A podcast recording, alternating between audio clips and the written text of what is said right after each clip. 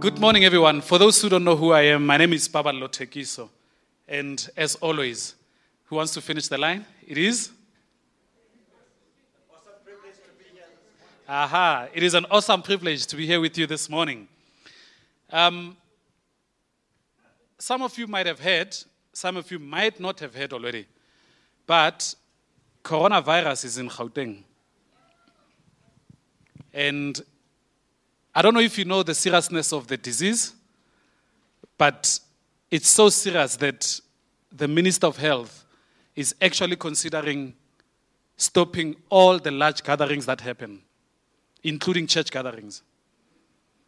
Because how the virus gets spread out is that if someone touches you or gets in contact with you, then it's over. It means all of us in this room will have it, and then we'll go back to our families and workplaces, and that's how it spreads. And it has potential to kill people. So, we obviously, as a church, are responding to it through prayer and saying, Lord, what is happening? But um, we just need to be aware that it, it has reached uh, Gauteng. And in fact, in I read an article and I saw a post from another church in America. And they've actually stopped all their gatherings. And basically, what they do on a Sunday morning at 10 o'clock, they have whoever is sharing the word from wherever they are, they put a camera and they stream live on Facebook and all the social media platforms, moving to fourth industrial revolution by fire by force. So I think um, Christine, we have to do that course very soon because if Corona hits, at least you have fiber at home, so you still have access to the preachers. You know, we can organize something. But on a serious note, like um, you might just receive, depending on what the minister says, a note to say, hey, we won't be having church until the minister tells us otherwise, unless if we want to be rebellious and say, Tina, we will do this thing, whether the minister says that or not. But yeah, let's keep praying, guys, as a church and as a people of faith, so that this pandemic can stop. Amen? Amen. So, all of you, or some of you who've been here, you know that we are in our series called Ephesians. And in this series, we're looking at um, some practical tools that God is giving us to serve Him well, to engage better as people. But um, some of you heard last week that I went to Port Alfred. I spent the week there. It was a vineyard pastors conference uh, retreat. So basically, it's time for us as pastors to be refreshed and to receive some download. So we were there. We came back on Friday. And normally, what I do, my wife does this religiously. If we fly anywhere, the night before, she will make sure that she checks in online, chooses the best seats, and makes sure that we get the best spots in the aeroplane. And clever me, I forgot to do that because my helper was not there, you know, my wife. And I, in the morning, I woke up and I'm like, whoa, I didn't check in. So I tried to check in online, and luckily I managed to check in, but all the seats were taken. So then they had put a seat somewhere for me. And I was like, oh my gosh. Anyway, I'm sitting in the middle aisle. I'm going to be between people. Ugh. Anyway, let me go. So I go to this plane, I sit in the middle aisle, and then when I arrive, I don't know what, what they call this part, but in the plane, there's a part when you walk in behind the pilots, and then there's this nice looking place. Like, you know, that one with those seats that look different, and the leg room is like you can kick, you can't even kick the person in front of you. It's like so nice. And then you walk past there, you're like, sure, I wish I was. Okay. And then you get to the other side where we are sitting, us, the people. And my seat, yeah, my seat was the seat right after that place. So I had some leg room, but still I had, you know, I was sitting like this. So we were all fine. And I didn't, I mean, I knew that those people had better seats. They looked better than mine. But then just the plane takes off and then I, they start serving food. Right there, some lady who's dressed different from other air hostess comes. And you know, it's funny. We are sitting here, so we're looking, we're looking at her directly. She looks at us and she turns around and she just closes the curtains. just like that, we are separated from the people. And I'm like, ah, okay, is this the feeling? Like, I know that there's that place, but I've never had the feeling. I've never been there to witness it. And now I'm sitting there thinking, ah. Look, they paid more for those seats, but still, it's painful to sit there and just get curtains shut in front of you. So I'm sitting there trying to deal with my pain, and and then the curtain didn't shut properly. There was a gap. It's a pity. Uh, Na- uh, Natasha, can the pictures show the ones that were? Anyway, you, you might not be able to see the picture. I took pictures because I had to deal with this situation. Like, seriously. And I'm sitting there and I'm looking through the hole. And I'm like, okay, I want to see what this is all about because at least I can. Eh, these people, they get served in breakable plates, breakable glasses, proper fork and knife, and you can they get served first. So before even you get food, you hear cling cling cling cling cling. I'm like, ah, ah, this is painful. I'm hungry and they are already eating. So I see this guy. I took pictures of this guy. My guy, you know, like this. I could see this guy, and he was so comfortable. Like Hey, they even serve them proper dessert. And I'm sitting there thinking, hey, there was a free seat in next to this guy. And I'm like, can't I, can I, I mean, I'm right here, I'm here. I just need to just jump there and I'm with you guys. But no, just like that, I was separated from the people. And the reason we're doing the series in the book of Ephesians is to show that for us who are in the kingdom of God, when we put our faith in Him, the curtains don't exist anymore. I know it's painful for me, but this is serious. There is no curtain that exists for us who believe. Christ on the cross, when He was crying, Eloi, Eloi, the curtain in the temple was torn. And that thing that separated us from God was dealt with. And finally, we could put our faith in Him and we, can ha- we could have a direct contact with our Messiah and with our Lord God. Isn't that awesome?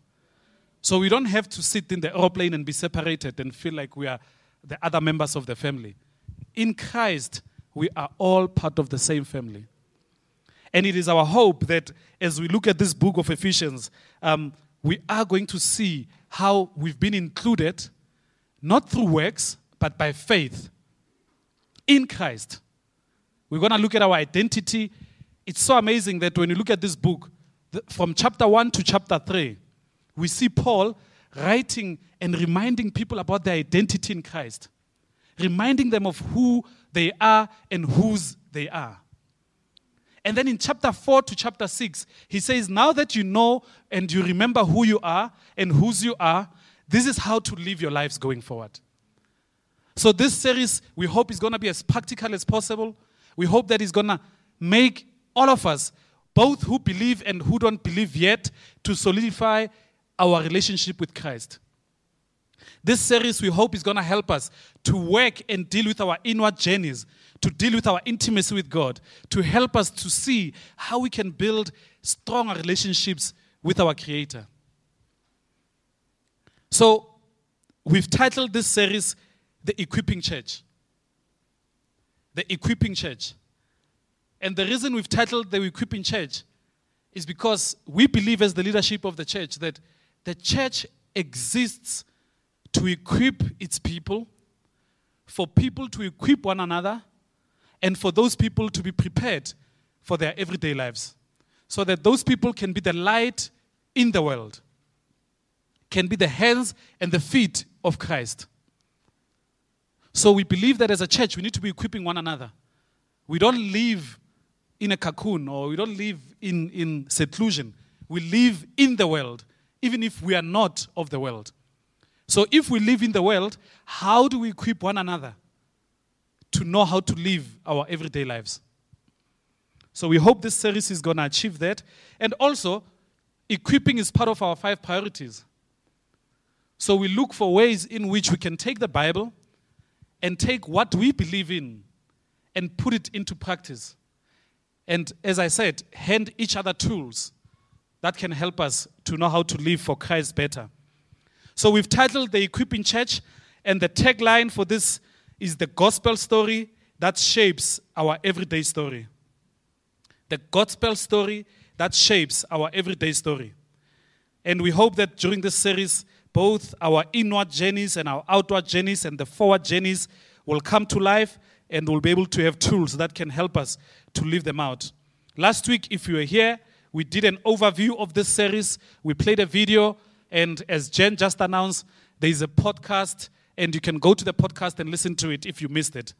And we, we basically outlined some of the reasons why we're doing this series and some of the things to expect in this series. So if you need, because now I'm just going to jump in straight into chapter one. But if you want to know the background, if you feel like I'm not doing enough by giving the background story, please go listen to the podcast from last week and let's go.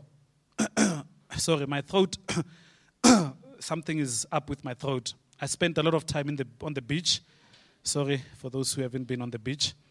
But I think, I think it's catching up with me now. Yeah, it's catching up with me. The weather in Joburg is not the same as the weather in Port Alfred. but we are thankful for we are thankful for the beach, and uh, I pray that uh, all of us one day can get to experience the beach. So, I don't. Th- um, pray for me so that my throat can be better. And some of you are sitting there thinking, good for you. You just told us about the beach experience. Good for you. Cough. but as we said last week, Ephesus was one of the places that Paul and his team visited. It's a place that Paul made many journeys to, but in one of the journeys that he went, he spent three years with his team there. And during this time, they planted a lot of churches and they strengthened churches and they equipped churches and they found people, placed them, and helped them to lead those churches. They did a lot of work. So Paul leaves this place and goes about his journeys and do more things. And in one of these journeys, he gets arrested again.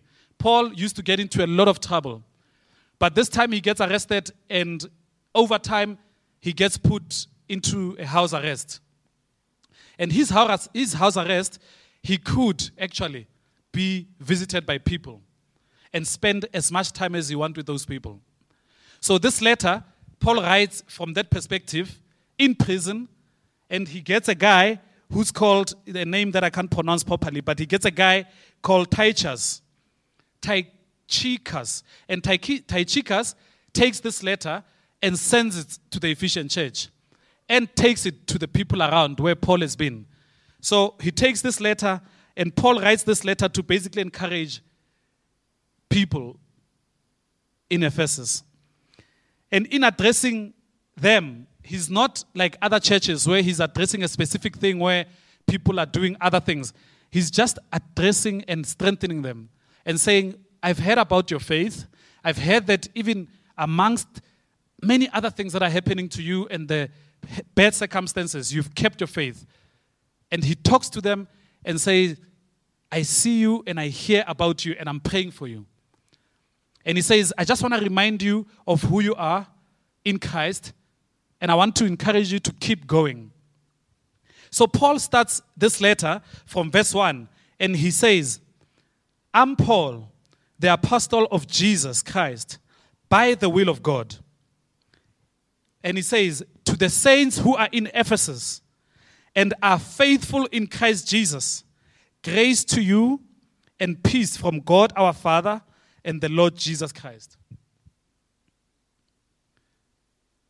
it's amazing that when we read scripture, there are words that we can just read and just pass them. Most of the time, things that are in the Bible are there for a reason. So Paul calls these people saints. He starts, when you read from the ESV, because the NIV says God's holy people. But in the ESV, it says to the saints who are in Ephesus. And he calls them saints. Now, I don't know if you know, but in some religious circles, not everybody is a saint. I'm not going to mention which religious circles because I don't want to create a them and us kind of a situation. But in some religious circles, not everybody gets to be called a saint. In fact, in some religious circles, to be called a saint, you must be dead. And you must not just be dead, you must be dead for five years. And you must, you must not just be dead for five years. In your death and in your grave, you must create a miracle. Someone that you've empowered on earth should pray in your name in your death, and a miracle should happen. And then the list goes on. And then you can become a saint. So, for us who believe in Christ, the only thing we need to qualify as saints is to put our life and our faith in Christ. And just like that, we are in. Isn't that awesome? Isn't that awesome? So, next time I come to church, I'll be calling, hey, Saint Lydia. Hey, Saint Abigail. Because just by virtue of believing in him, you are in. You are a saint. And Paul says to them, Hey, saints, this is your identity. You are saints. And it's important for all of us to see ourselves as that. So Paul writes to them and says, I want to start first by reminding you of who you are and whose you are. And he says, You are saints, people. But you see, some people think when you talk about saints, they think saints are people who are sinless. They are people who don't do mistakes. That's not the case. Saints are those who've put their faith in Christ and who, in God's eyes, are seen as righteous people who sometimes sin. When God looks at us, He takes pride in us. When God looks at us, He sees ones who are righteous before His eyes who sometimes sin. So it's amazing that we don't have to jump hurdles and we don't have to do many things to buy our place to just be called saints. Hi, Saint Intombi. and it's freeing, actually, that even in this saint calling, there is no hierarchy. There is no I've been a saint for 70 years, therefore I'm better than you. If you give your life to Christ today, you're a saint. And you and the person who's been a believer for 70 years, when Christ looked at both of you, he says, These are saints. Yes, as saints, we journey and we grow in our spirituality. And God, over time, transforms us and changes us and makes us better. We get saved, we are still saved, we'll forever be saved until Jesus comes and takes us home. Amen? So that's amazing that actually Paul calls these people saints and says, I want to remind you of who you are. Let's start with your identity. So, you sitting in this room, I hope when you leave this place today, you will live knowing and remembering that you are a saint. Hi, Saint Kintumeze. Saint Rob. So let's look and adopt this identity. So maybe here's a question What is something that keeps us going back to the lives before we became saints? What keeps taking us away from God?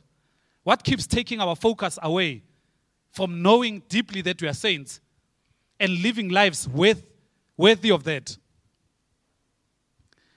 One, I think it can be our circumstances. All of us sitting in this room are going through different things. And during that time, our circumstances can become bigger than our God. And we can start reducing our identity of who we are and start increasing our circumstances and elevating them. Who knows what I'm talking about? Do you know it's Saint Ntombi? You know it well, eh? But it's important for us that even in our circumstances, we don't forget our identity. And Paul is writing to this community saying, hey, remember who you are. Remember who you are.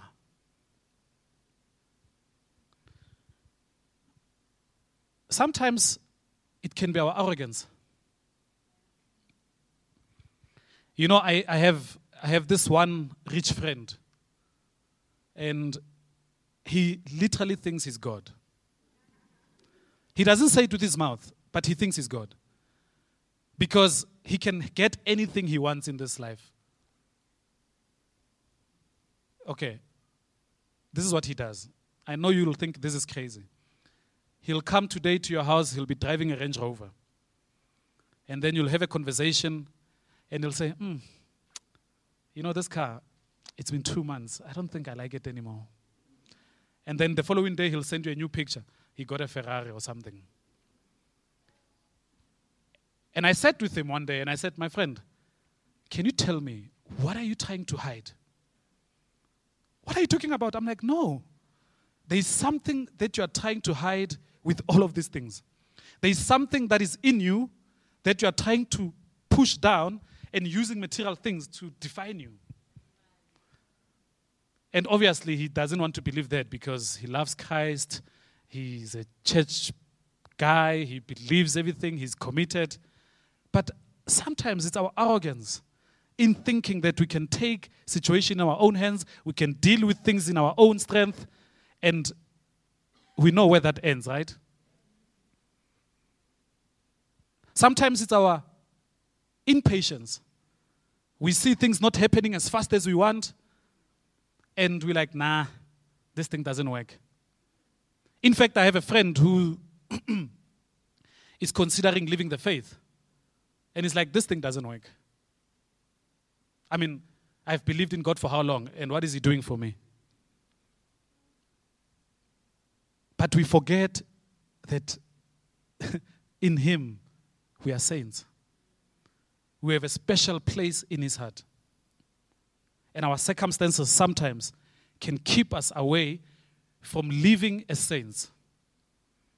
So, if these things are keeping us away from having the faith, from living as saints, what are some of the things that we can do to remain in the faith? What are some of the things that we can do to make sure that we remain faithful in the journey that is set before us? You see, Paul writes to this community and says to them, You've been faithful. When you read in verse 2, he says to them, To the saints in Ephesus who've been faithful. So, how do we become faithful? How do we remain in Him and Him in us through all circumstances? We do not deny that we are going through circumstances. But how in that time do we remain faithful? How do we remind ourselves that we are saints and we remain faithful? How do we do that as individuals? I'll come to how we do it as a community. But how can we do this as individuals? Number one, we need to make inten- intentional time to work on our in- inward journey with God.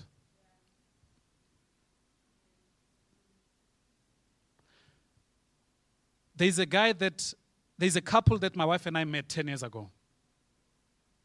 And we met at the wedding. And when they came into our lives, we had friends. But because in this friendship, both us and this couple were intentional about spending time together, about getting to know each other.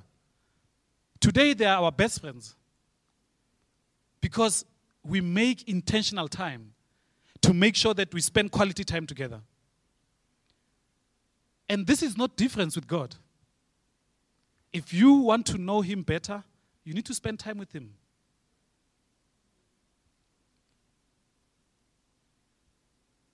If you want to keep reminding yourself who you are in Him, you need to read His Word and read Ephesians and say, Oh, I'm a saint. Even in everything that's happening around me, I'm a saint. And this can take it like different shapes. It doesn't have to happen the same way as the other person. If you have a car and you are driving in your car, you can just switch off the radio and just spend time with God while you're driving, wherever you're driving. If you are walking somewhere, you can just try to intentionally see and seek God in your walk.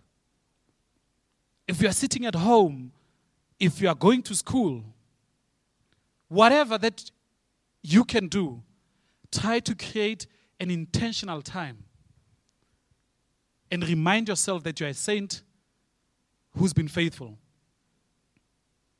It's important. We cannot expect our relationship with God, we cannot expect our inward journeys to improve if we don't make time to be with God. And here's the thing some of us are actually very good at being faithful in coming to church, coming to fellowship and assemble together like this. But as hard as it is, this becomes the last time you hear about God and read God's word. You will do it again when you meet next week. And I'm not saying this to make you feel guilty. I'm saying this to encourage you to say, if in your heart you have a desire to know God better, if in your heart you have a desire for your inward person to be strengthened and to grow, you need to spend time with God.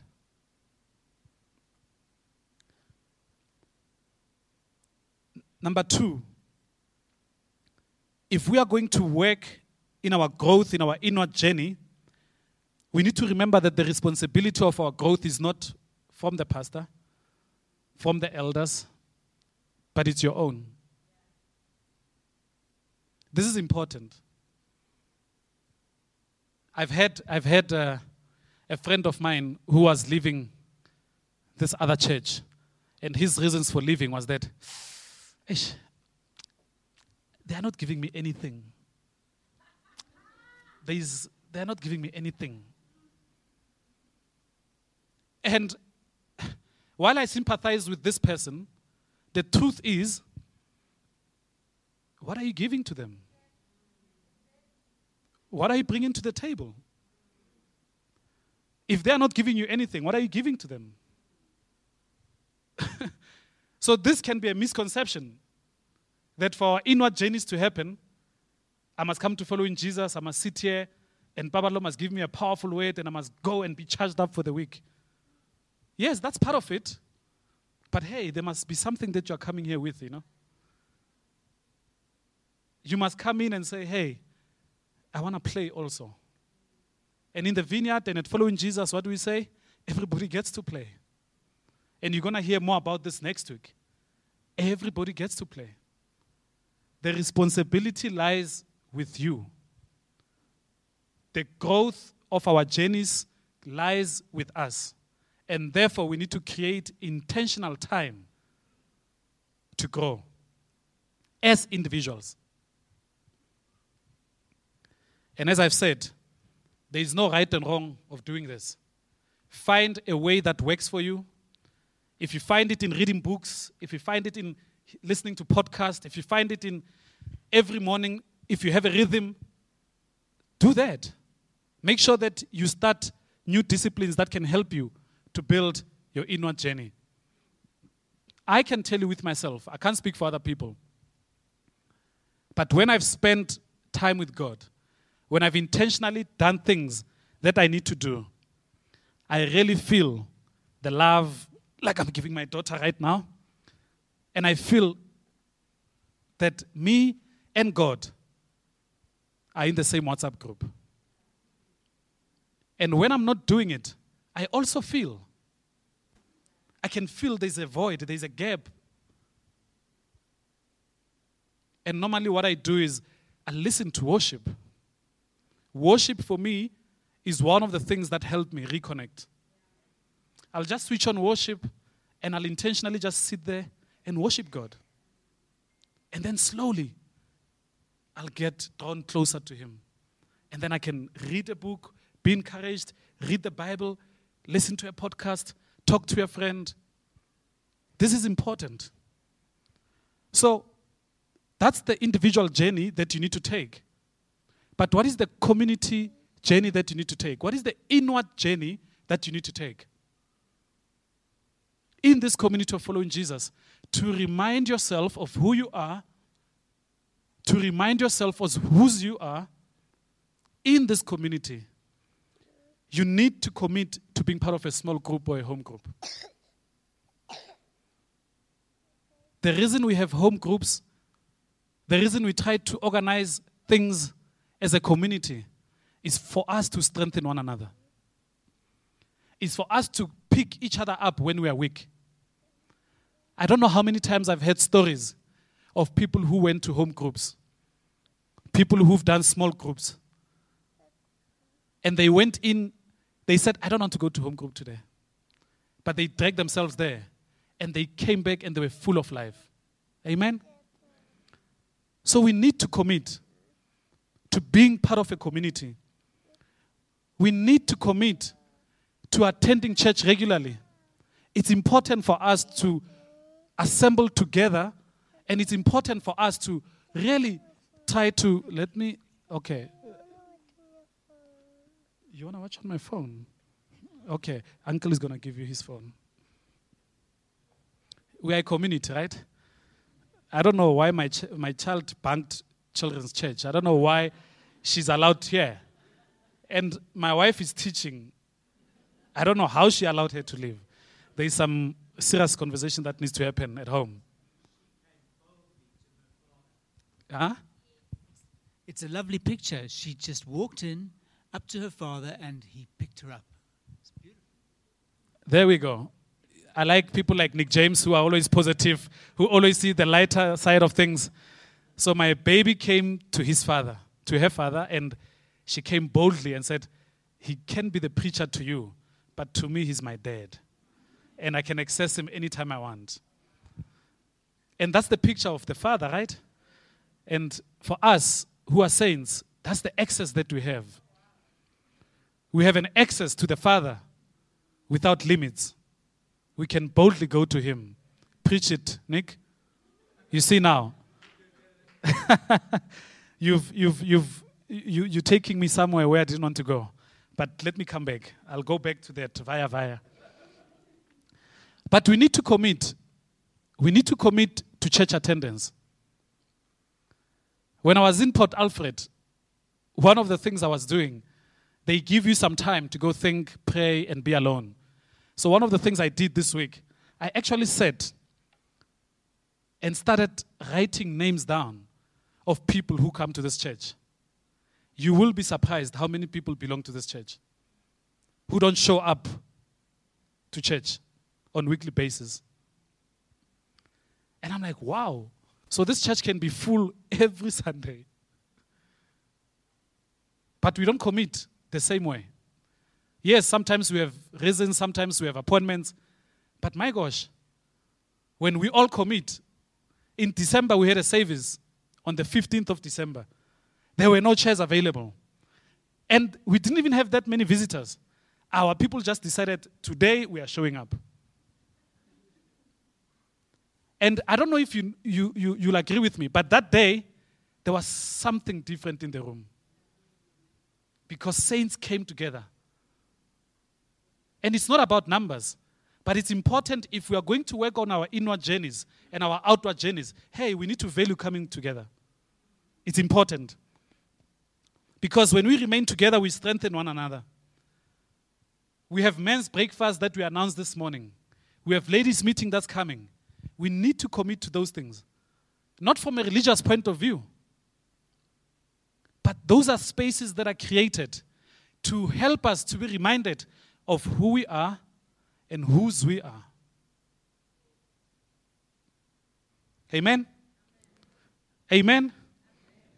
It looks like uh, in that one we don't agree. Because the amens are like, Amen, Amen. Don't force me to come. Amen? Amen. And we need to remain encouraging one another. So let's continue reading in this book of Ephesians, chapter 1. Now, Paul says from verse 3 Praise be to God and Father, our Lord Jesus Christ, who has blessed us in the heavenly realms with every spiritual blessing in Christ. For he chose us in him before the creation of the world to be holy and blameless in his sight. There you go, saints. You are chosen to be holy and to be blameless in his sight.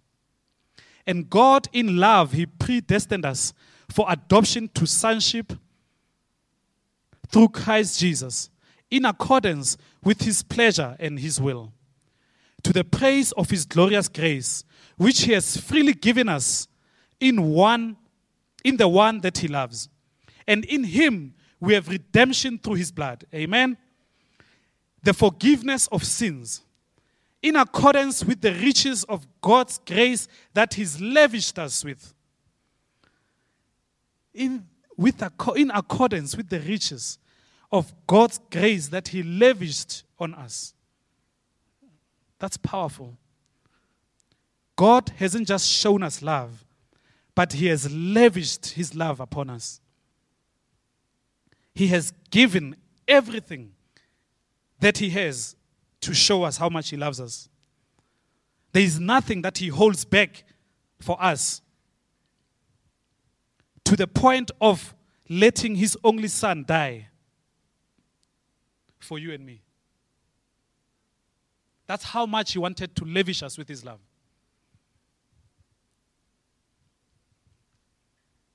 With all wisdom and understanding, he made known to us the mystery of his will according to his good pleasure, which he purposed, he purposed in Christ, to be put into effect when the times reach their fulfillment, to bring unity to all things in heaven and on earth under Christ. In him we were also chosen, have been predestined according to the plan of Him who works out everything in conformity with the purpose of His will, in order that we, who were the first to put our hope in Christ, might be for the praise of His glory. And you also were included in this.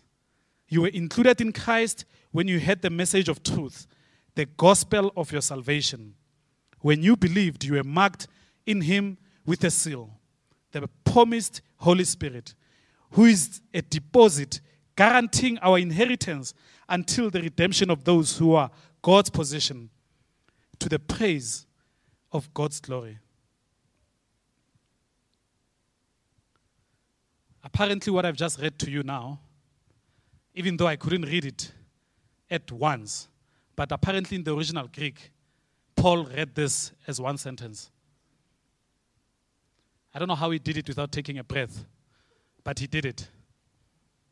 At some point, I felt like, yo, when am I going to finish reading this? It's so long. But Paul did it in one sentence in the original Greek. And we get the privilege of reading it with full stops and commas and take a breath. God loves us, eh? But verse 3 says, We are those who are blessed in the heavenly realms with every spiritual blessing in Christ. What does being blessed with every spiritual blessing mean? What are the spiritual blessings that we have in Christ? Spiritual blessings mean nothing complicated.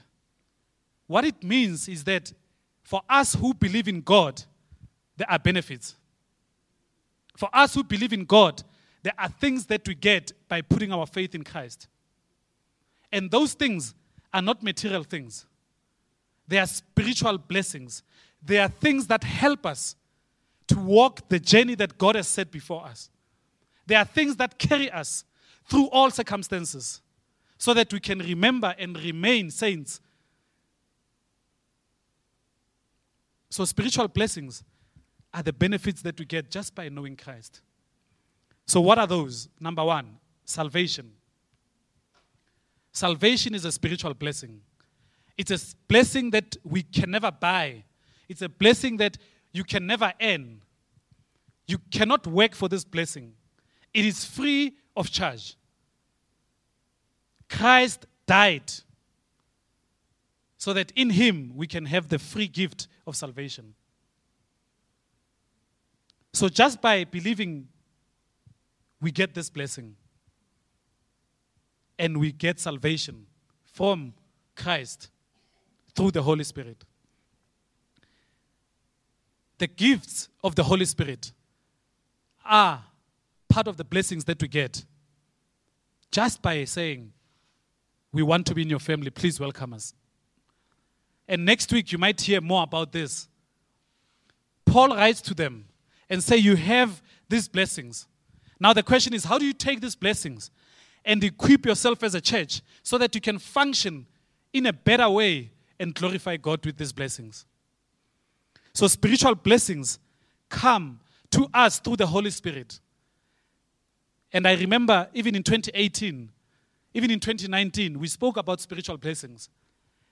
And the Bible teaches us that no one can claim not to have a gift from God. No one who belongs in Him doesn't have a gift from Him. So, by virtue of being part of his family, you, you receive these blessings for free. And God gives to each according to his will. So, Saint Patience, you have a gift. Saint Lerato, you have a gift. Saint Refilwe, Saint Grant, we all have gifts. And these gifts come as part of the spiritual blessings that gets showered upon us through the Holy Spirit. We say everybody gets to play. And that's how we get to play through exercising the gifts that God has given us. We have the worship team that blesses us with their gift of, I don't know, you call it music. We have people down there with the children, they are blessing us with that gift. We bless each other differently. But we bless each other because we're equipping one another. We're strengthening one another through these spiritual blessings. The other one is the hope for eternal life that we get through spiritual blessings. For us who believe in Christ, though we live in this world, we know that we are not of this world. We know we have something to look forward to. And therefore, we can live in hope that at some point Christ is going to come back and we're going to spend eternity with him. Amen? Adoption is another spiritual blessing. We have been adopted into his family. Isn't that amazing? Isn't that amazing? When I was growing up, when I was growing up, I'm going to ask Naomi to come to the stage and to start playing, and then the team will come follow as I land this plane. When I was growing up, my mom was a teacher. And my mom, being a teacher, used to come in contact with a lot of students who used to be in need. And without giving us a warning, we'll just see my mom rock up at home with strange kids, with bags. And my mom will say, This is your new sister. This is your new brother. And we'll have to accept that child. We were four brothers at home. So already we were crowded. We used to fight for stuff, as you can imagine. But my mom will forever bring people at home and say, I need you guys to learn that the world doesn't revolve around you. There are other people out there who need the mother's love, who need the father's touch. And because we can offer that in this family, let them come. And just like that, they had brothers and sisters. And this happened throughout our childhood. Children would come and go in our family. In our black community, even though there is formal adoption, because of Ubuntu, we don't have to go and sign papers and say, Today I'm adopting Trevor Davis as my son. Where we saw need, we met the need. So, as this would happen, obviously there was tension in the family. My dad would sometimes ask, Is this an orphanage? We've never been just us as a family. There's always someone staying with us, or sometimes two, or sometimes three. But my mom would always stretch, open the gates of our family, and open the doors of our family, and say, Those who don't know love will receive love here. Those who don't know what family looks like will receive it here. And then one day, my mom brought a child, a young girl called Catherine. Catherine was the sweetest person. Very quiet, very gentle. She loved working. She loved washing dishes, cleaning the house. So, us as boys, we're like, yes, finally we get to chill. We'll be there trying, you know, we had turns to clean and wash dishes. And you'll eat dinner and go to the kitchen, dragging your feet. Ah, it's my turn. And Catherine will be there. And she would already be washing the dishes. Catherine loved God. She was on fire for Christ. And Catherine enjoyed the, the love that she never used to enjoy just because she was adopted, just because she was brought in, just because there is no curtain that was shut in front of her. But one day something happened to Catherine.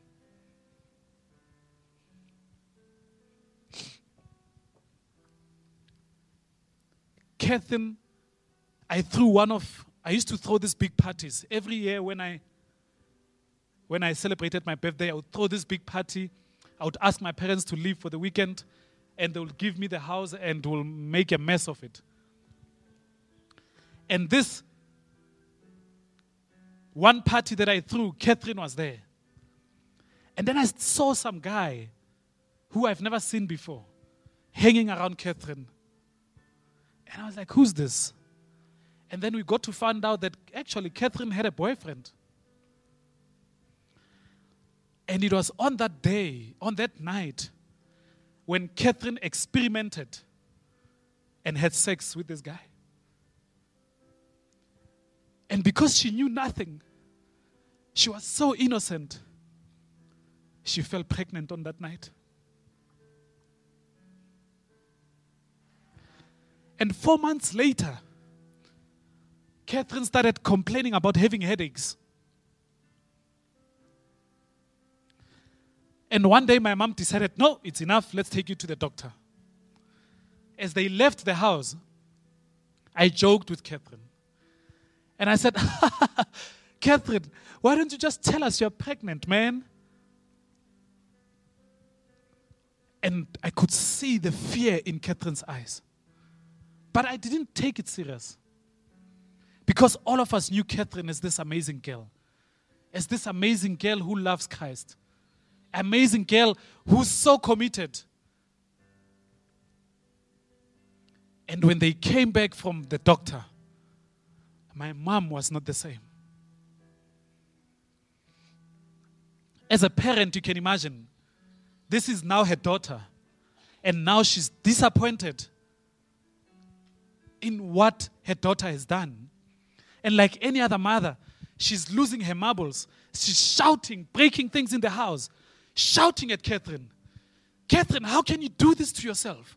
How can you do this to us? Catherine, now you have to look after a baby. What's going to happen to your future?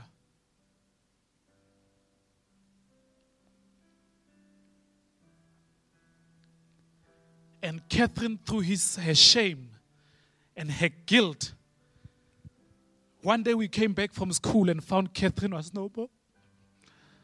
She ran away. She left us. Her guilt, her pain, her embarrassment kept her locked in a dark place. And Catherine at that time forgot she was loved. She was part of the family. Yes, she's messed up, but she's still part of the family. She forgot at that time that she was adopted into a new family. She forgot that over the years she's been shown love that she's never experienced. That though my mom is angry and shouting at her, that my mom loves her as her daughter.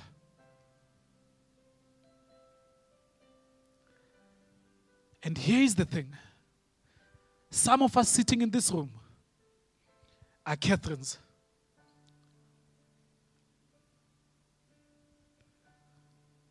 We are called saints. We are called the faithful ones. But when we mess up, what do we do? We run away from God. We don't run to God. You see, all Catherine had to do was to look mom in the eye and say, Mom, I've messed up. I'm sorry to have disappointed you. But, Mom, I'm here. I need all the help that you can give me. I need all the support that you can give me so that I can face this mess with you all.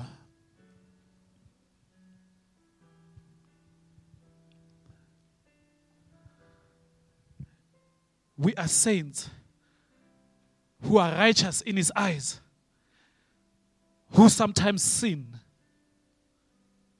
And when we sin, like my daughter came to me, we have a father whose arms are forever open to welcome us back into the family. So we don't have to run from him. We need to run to him and be reminded of who we are and whose we are. Because we belong to the family of the Most High.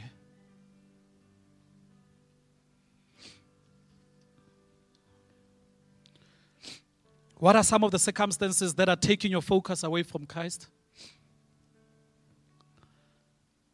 What are some of the Catherine kind of mess that keep the curtains closed for you to encounter and experience the relationship between you and God?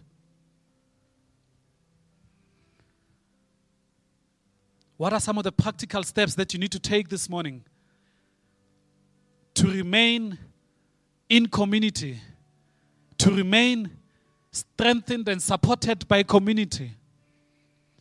What are some of the practical steps that you can take to make sure that when you are in Catherine's situation, you'll remember who you are and whose you are?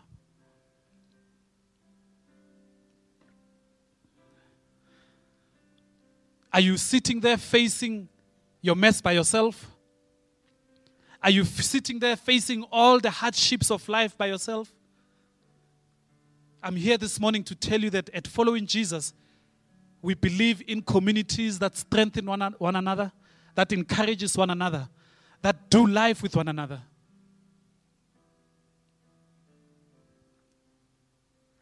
Are you sitting in this community with gifts that you know God has given you, that you are not practicing in this community for the advancement of the kingdom of God?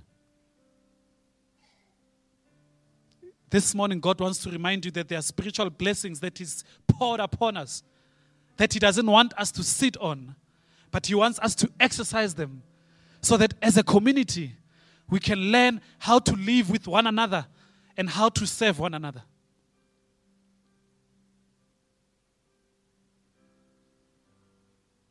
These spiritual blessings are in the heavenly realms.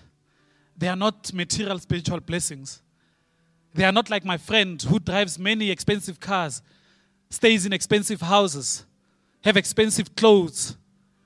They are not material things. They are spiritual things. They are not blessings as we understand them today. These are eternal blessings that we'll experience in the heavenly realms. We'll experience them for eternity. And God has put these blessings for all of us. With every eye closed, with every head bowed.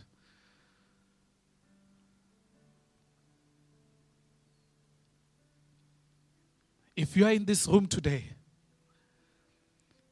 and you feel that you cannot, you do not have the energy, the strength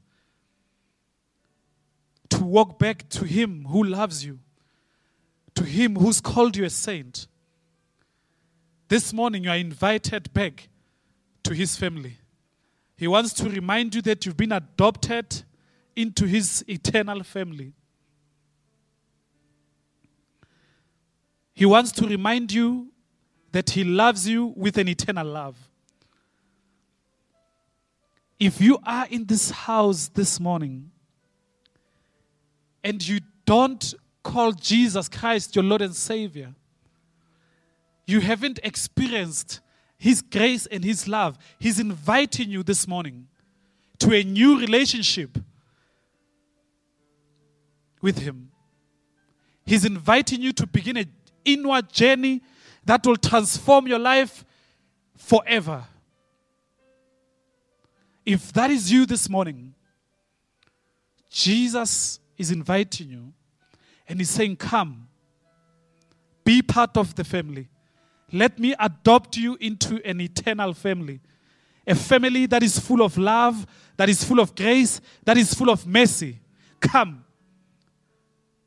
Come to me, Jesus is saying to you. And if there's any burden you are carrying this morning, Jesus wants to encourage you and says, You can bring your burdens and cast them unto me. And let me free you of those burdens. In verse 15, as you close your eyes, I want to pray this prayer that Paul prayed to this community. And I'm praying this prayer over us as a family, as a church. And I'm praying this prayer that as we go along this Ephesians series,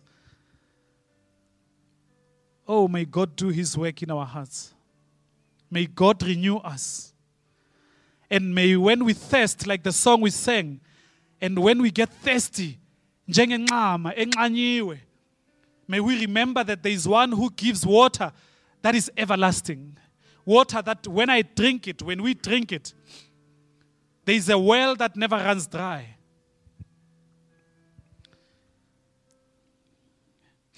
This week in Port Alfred, I spent time praying over this church through this prayer.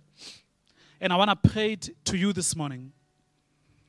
Paul says, For this reason, ever since I've heard about your faith following Jesus, in the Lord Jesus, and ever since I've heard about your love for God's people, your love for one another, I have not stopped giving thanks for you.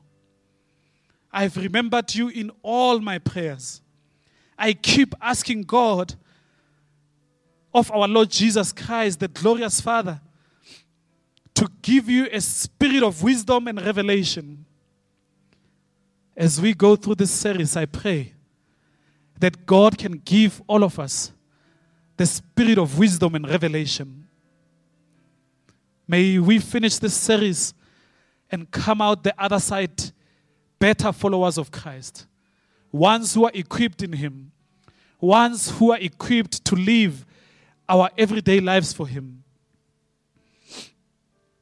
And I pray that the eyes of our hearts will be enlightened in order that we may know the hope to which He has called us for, in order that we may know the riches of His glorious inheritance in His holy people, and is in His incomparable great power for us who believe. I pray that that power will come for all of us to know that it's the same power as the mighty strength he exerted when he raised Christ from the dead and seated him in the right hand in the heavenly realms. Far above all rule, all authority, all power, all dominion, and every name that is invoked, not in all, not in the present age, but in all the age to come. And I pray that God place all things under his feet. And God appointed him to be head over everything for the church, which is his body, to the fullness of him who fills everything in every way. And I pray that the grace of our Lord Jesus Christ will be with all of us, will draw us back to himself his grace will remind us of who we are in Him, will remind us of the spiritual blessings that we get just by virtue of being in Him. May He empower us to know how to stay with Him in us and us in Him. May He empower us to know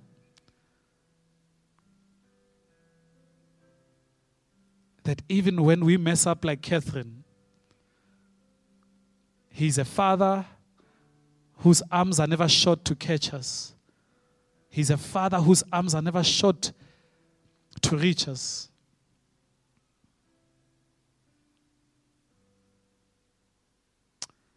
I pray all of these things in the name of Jesus. In the name of Jesus. I'm going to ask you just to sit there quietly for a moment and see how you want to respond. See how God is pushing and pursuing you and inviting you to respond.